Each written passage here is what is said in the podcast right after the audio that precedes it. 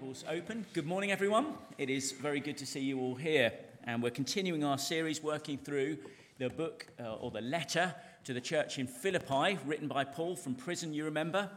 Uh, and we're going to be looking at those words starting at chapter one, verse twenty together. Uh, let's pray before we start. Father, we, as we come to your word, each time we do so, we, we recognize that we need your help. Because this is your word, this is the word inspired and given by your Holy Spirit. And so we ask for his help this morning, that we might not just understand it, but that these truths may be applied to our hearts, deep to our hearts, shaping the way that we think and affecting the way that we live. For we ask it in your precious name. Amen. Well, I don't know if morbid curiosity has ever led you to look up uh, last words, last words that people have spoken, you know, especially of famous people or historical uh, characters. I, I have a sort of uh, certain fascination with these things, uh, especially when the last words of someone do really seem to give a lovely little potted summary of what their life was all about. So, for example, here's a few to get you started. This is from uh, Siddhartha Gautama, that's the Buddha. So these are words from four eighty-three B C. And he addressed his monks, and he said, in translation, there should be a picture that goes up with these words on it, "Behold, O monks, this is my advice to you. All component things in the world are changeable. They are not lasting. Work hard to gain your own salvation." Oh, that's a summary of everything the Buddha was about, isn't it? Or here's words from Luciano Pavarotti, who died of pan- pancreatic cancer in two thousand seven. He addressed his manager with these final words, final recorded words, "I believe that a life lived for music is an existence spent wonderfully. And this is what I have de- dedicated my life to." Yeah, there's no surprises there, I suppose, for, for Pavarotti. Or how about this then? This, these are the words, uh, George Best, arguably the best footballer of his era, uh, but who lived a life of incredible, famous for incredible excess, and he died of liver failure in two thousand five. He left this as a note on his bedside as he slipped away, saying simply, "Don't die like I did." Poignant, isn't it? Or the actress Joan Crawford. Purportedly, she, her last words were yelled at her housekeeper, who was praying as Crawford died. Crawford said, "Don't you dare ask God to help me." Wow.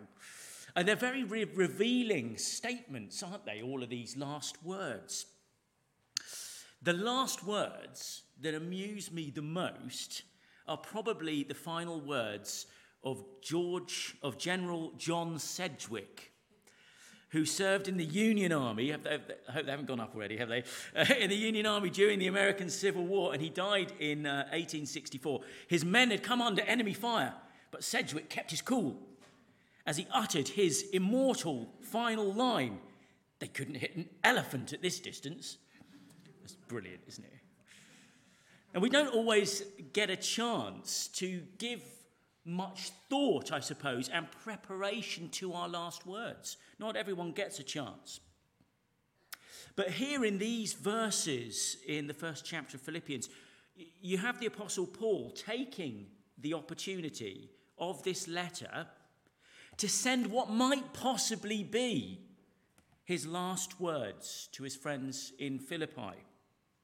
You have to remember the Apostle Paul is writing from confinement. He's made that clear already.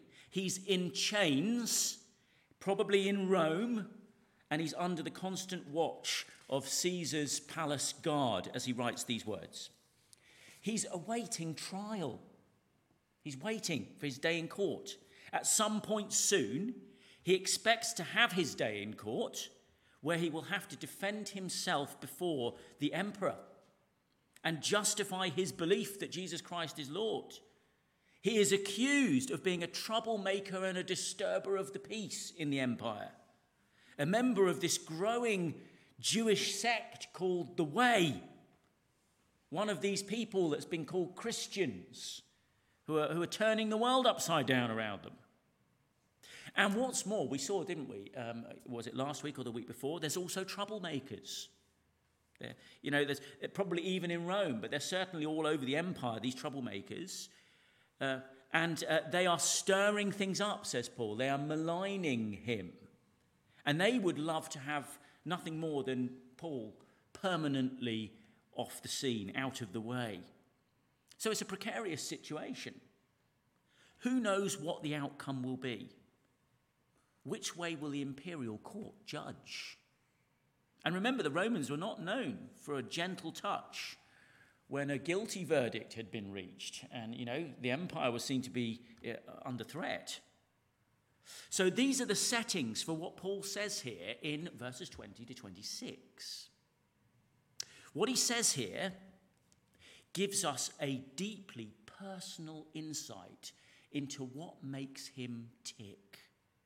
And so this morning, our sermon really is less about go and do and more about, hey, stop and consider. Have a really good think about these things. Here he tells us, Paul's going to lay out for us his purpose, his philosophy, and his predicament. So let's start with Paul's purpose. It's in verse twenty. Have a look. I eagerly expect and hope that I will in no way be ashamed, but will have sufficient courage, so that now, as always, Christ will be exalted in my body, whether by life or by death. Paul's purpose. Paul's purpose in life, that is, during his His physical existence this side of the grave, that's what he's talking about here, is that Christ is exalted. Do you see that at the end of that verse? Whether by life or death. So if he is found innocent when he gets his trial, and he is pardoned, he will exalt the name of Christ. And if he is found guilty, it will be because he exalts and magnifies the name of Christ, and he will continue to do so. That's how he will use his life. Now, I mean, if you've ever read any of the stories, you will know the amazing courage that many Christian martyrs had when they faced their final deaths uh, and uh, their final moments. And their deaths, the accounts of their deaths are nothing short of amazing sometimes. They leave you thinking, wow, I mean, that's, I just, that could never be me.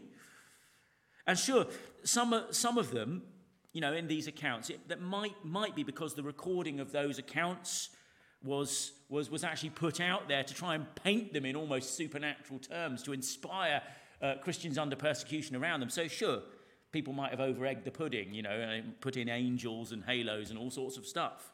But the testimony of history is that even the worst waves of persecution did not make those who went before us so scared that they hid their faith or that they ran for cover, tried to pretend they weren't Christians. I mean, some did, but the church didn't.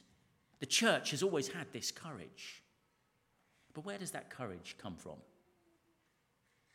Well, a few pointers as we try to get to grips with what Paul is saying in this verse. So look at verse twenty there with me. The expression it begins with, where Paul says, I eagerly expect, that's a really interesting word. It's just one word there, eagerly expect. And it comes from three words. Away, head, watch. It's a very weird compound word, isn't it? I, away, head, watch, says Paul. So it has the sense then of, and this is what's being communicated here, watching something so intently that you keep your head turned away from all possible distractions. That's the sense of the word. Got it? So, so later in the letter, Paul's going to pick up an illustration of the Christian life being like a race, that you're like a runner, right? Running a race. And that picture's already here in this word. That's, that's what we've got here. You've got to picture that runner, focused, undistracted, eyes down the, down the track, on the finish line. and a glance over the shoulder to check behind him, see where everyone else is, that could cost the race. So you keep your head fixed and forwards, keeping your eyes on the prize. Got it? And then there's the word hope. So, so Paul mixes this, this word with hope, doesn't he? I eagerly expect and hope. And I'm sure that, that, that you, most of you, if not all of you, will be familiar with the way that the Bible uses the word hope. It doesn't. It's not. It's not. It's not a, an uncertainty. It's a certain hope. It's not the hope of, you know, I hope eBay will deliver my goods tomorrow. I mean, that's some hope, isn't it? Or, you know, I hope the weather will be nice for the church walk. Hey, Dan. It's not that kind of hope. Hope in the Bible refers to that which is sure and certain. Sure and certain. You haven't got it yet, you can't see it yet, but you're absolutely certain.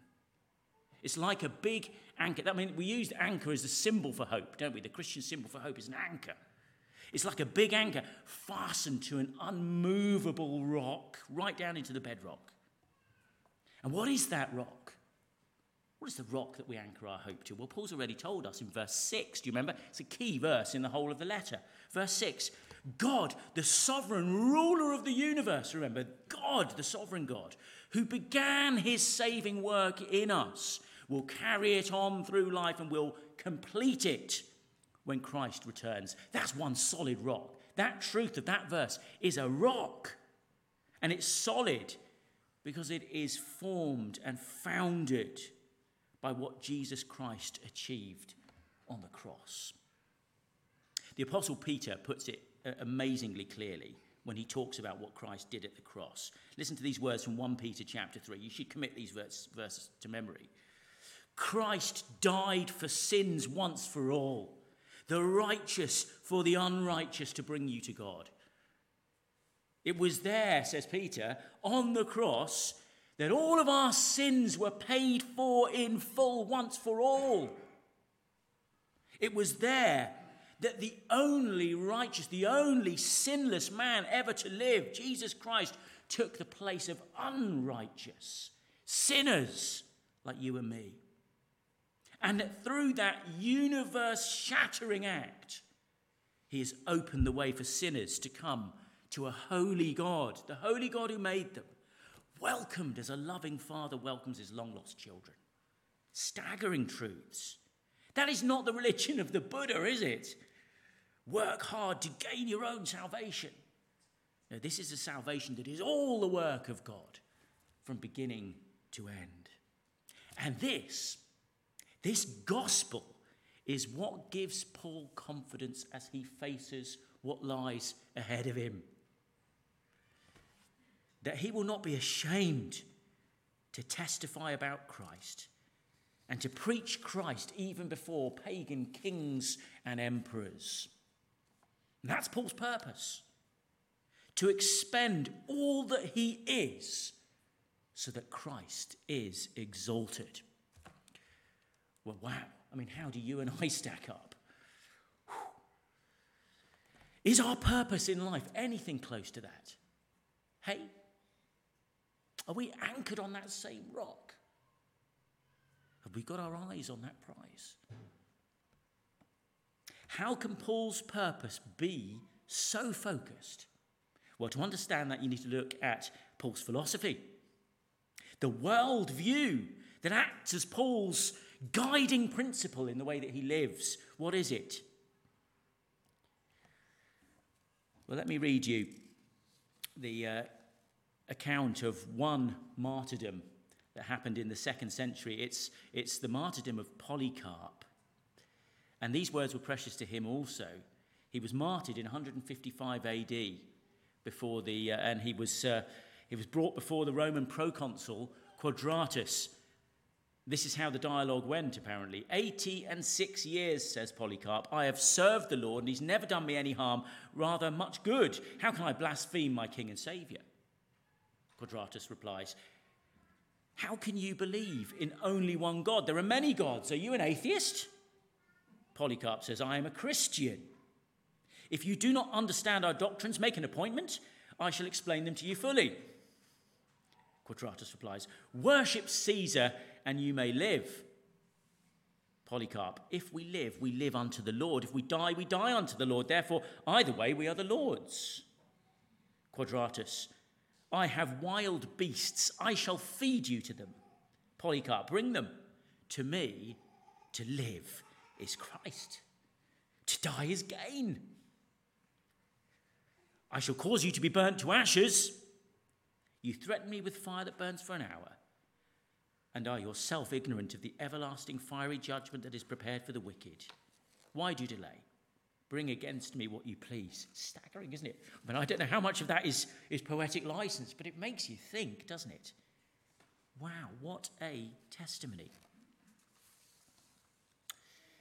For me to live, verse twenty-one, is, for to me to live is Christ, and to die is gain. Paul's philosophy.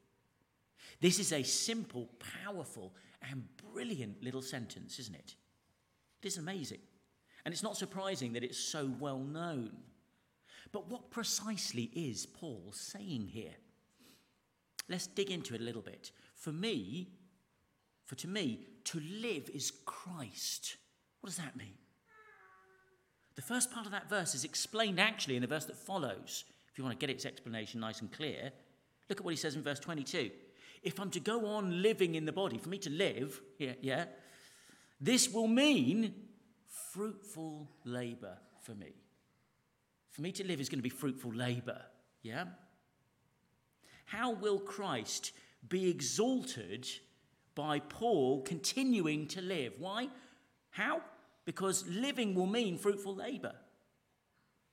Now hold that thought, because we've seen fruit mentioned already before in chapter one. It's in verse eleven, where Paul is praying that the fruit of righteousness will be produced in the Philippians, in his, in his friends.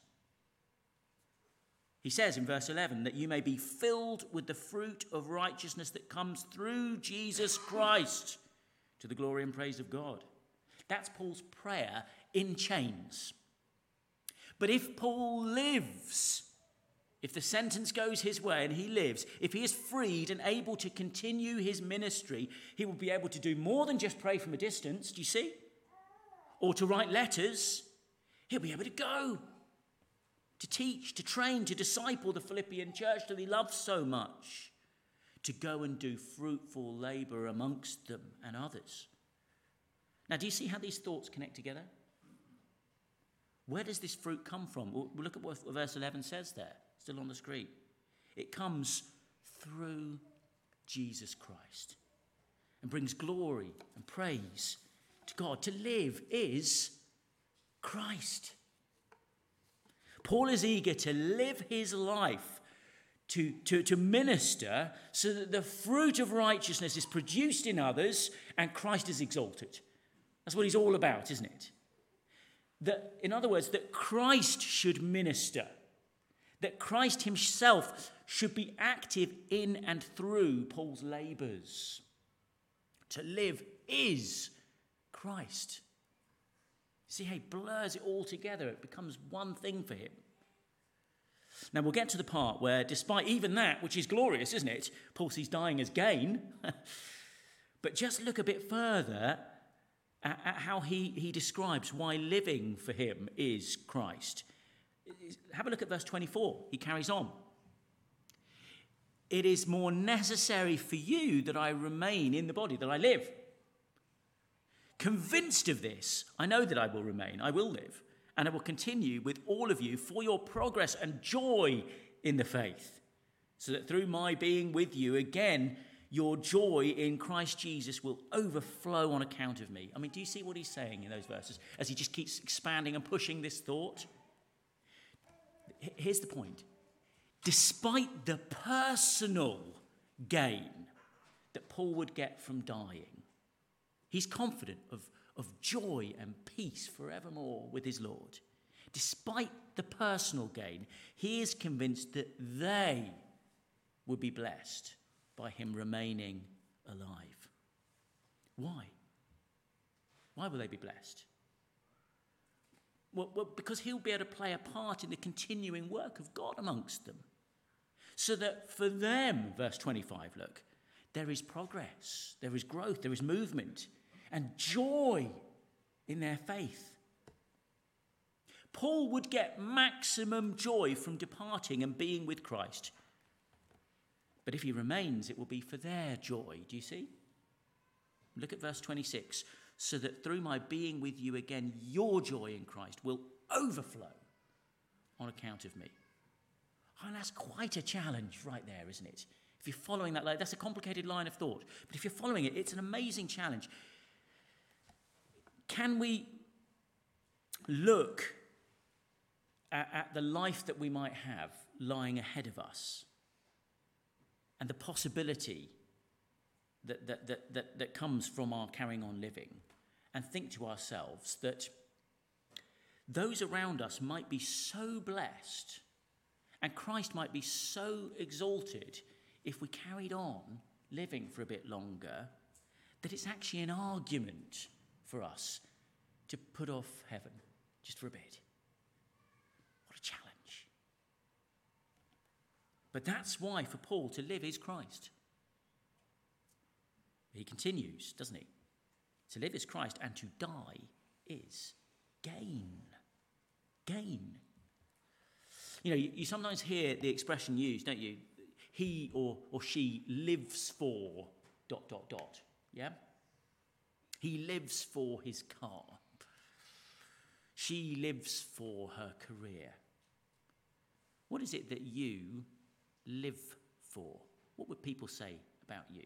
What do you live for? It's usually told by what you give all your time to, isn't it? Do you live for pleasure or for fun? Many people do. Many people I've worked with over the years make no bones about the fact that they live, basically they're living for Friday night or for the weekend. The rhythm of their life, when you look at it, is simply saving for the next holiday and going on the next holiday, and then saving for the next holiday and going on the next holiday. And is that you? Is that what you're living for? Or, or, or do you live for your job? Is that where you get your sense of identity, perhaps? Where people look up to you? Where you set all of your goals? Or do you live for your kids? I'm living for my kids. I live for my kids. In a sense, you've, you've kind of got to devote most of your life to them when they're little, don't you? Most of your time goes there. But if they become an idol? Is it through your children that you started to find your sense of worth and identity? How you think about yourself?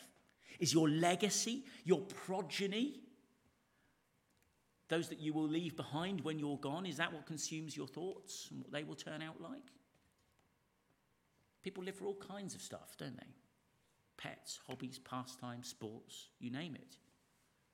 Paul openly declares he lives for Christ magnifying fruit in himself and others. That's what, that's what he's living for.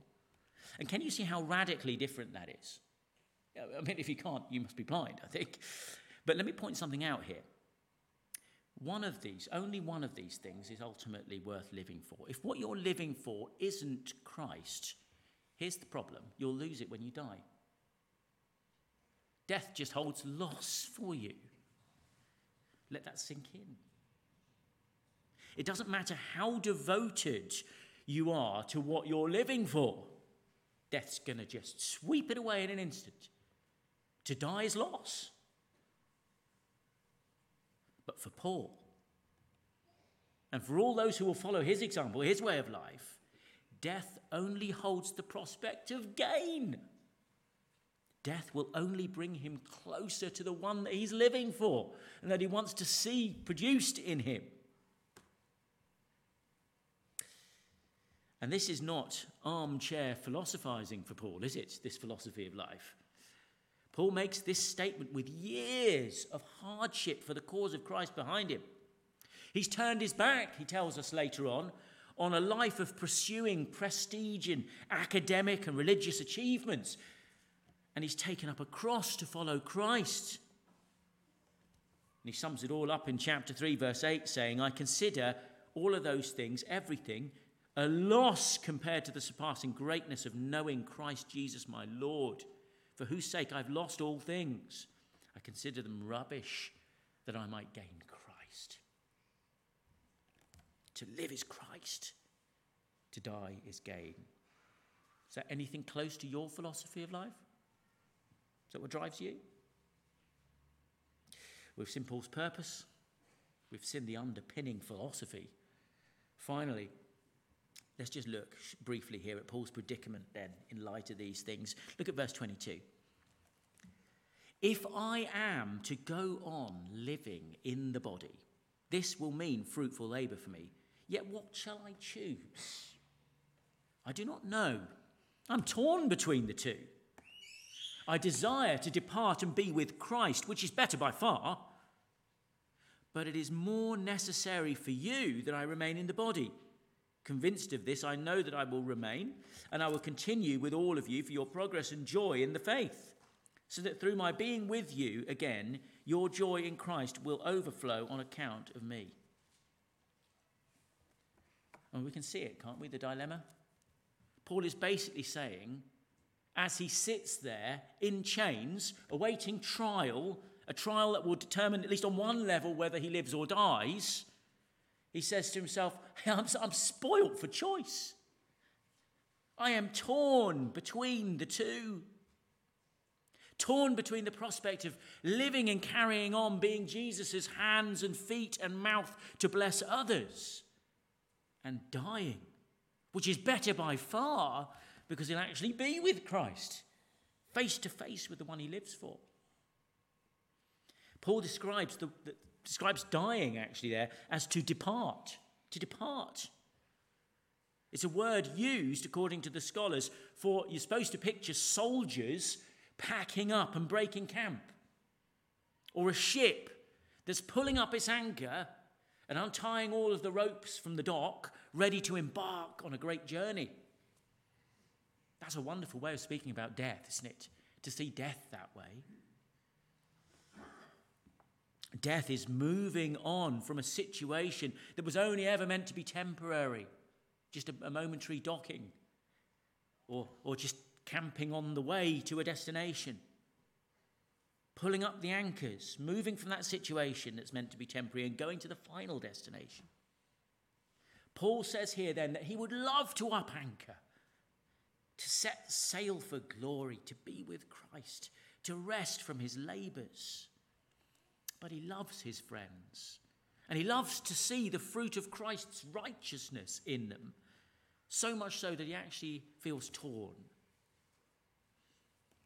Now, of course, of course, from his personal point of view, to be with Christ is far better. I mean, there's no competition really in Paul's mind. But what fruit might Christ bear in others through him? Can you feel the dilemma? I hope that we really can. Personally feel it. You know, brothers and sisters, I speak to enough believers who are nearing death to know that the truths in these verses are essential to grasp if we are to face eternity with confidence and with peace. I've said before how I, I remember my own father, for all of his faults, nearing death before he started to lose his mental faculties. He went through a phase of reading piles of books about heaven. And you go into the lounge and all those books would be in this little pile in, in, the, in, the, in the, the table by his armchair. And it struck me as I visited him one time that it just looked like a pile of travel guides. You know, like someone was really excited about a trip they were going to make. Oh, that we could say with the Apostle Paul, you know what, I'm torn. I am spoilt for choice. I'd love to keep on living a few more years because I can see how that opens up the possibility for me to continue a while longer being Christ's hands and feet and mouth. What a joy that would be to see people growing because of what I'm doing. But I'd rather depart. I can't wait to pack up my tent, to up anchor, to set out, to be face to face forever present with the lover of my soul. Paul's dilemma. Well, as we close, let's take a moment to apply this to our hearts, to consider our life, how we're using it, our death, how we're facing it. What are we living for? Do we have confidence to say, to die is gain? Let's just take a moment in silence to think about those things, and then I'll pray to close.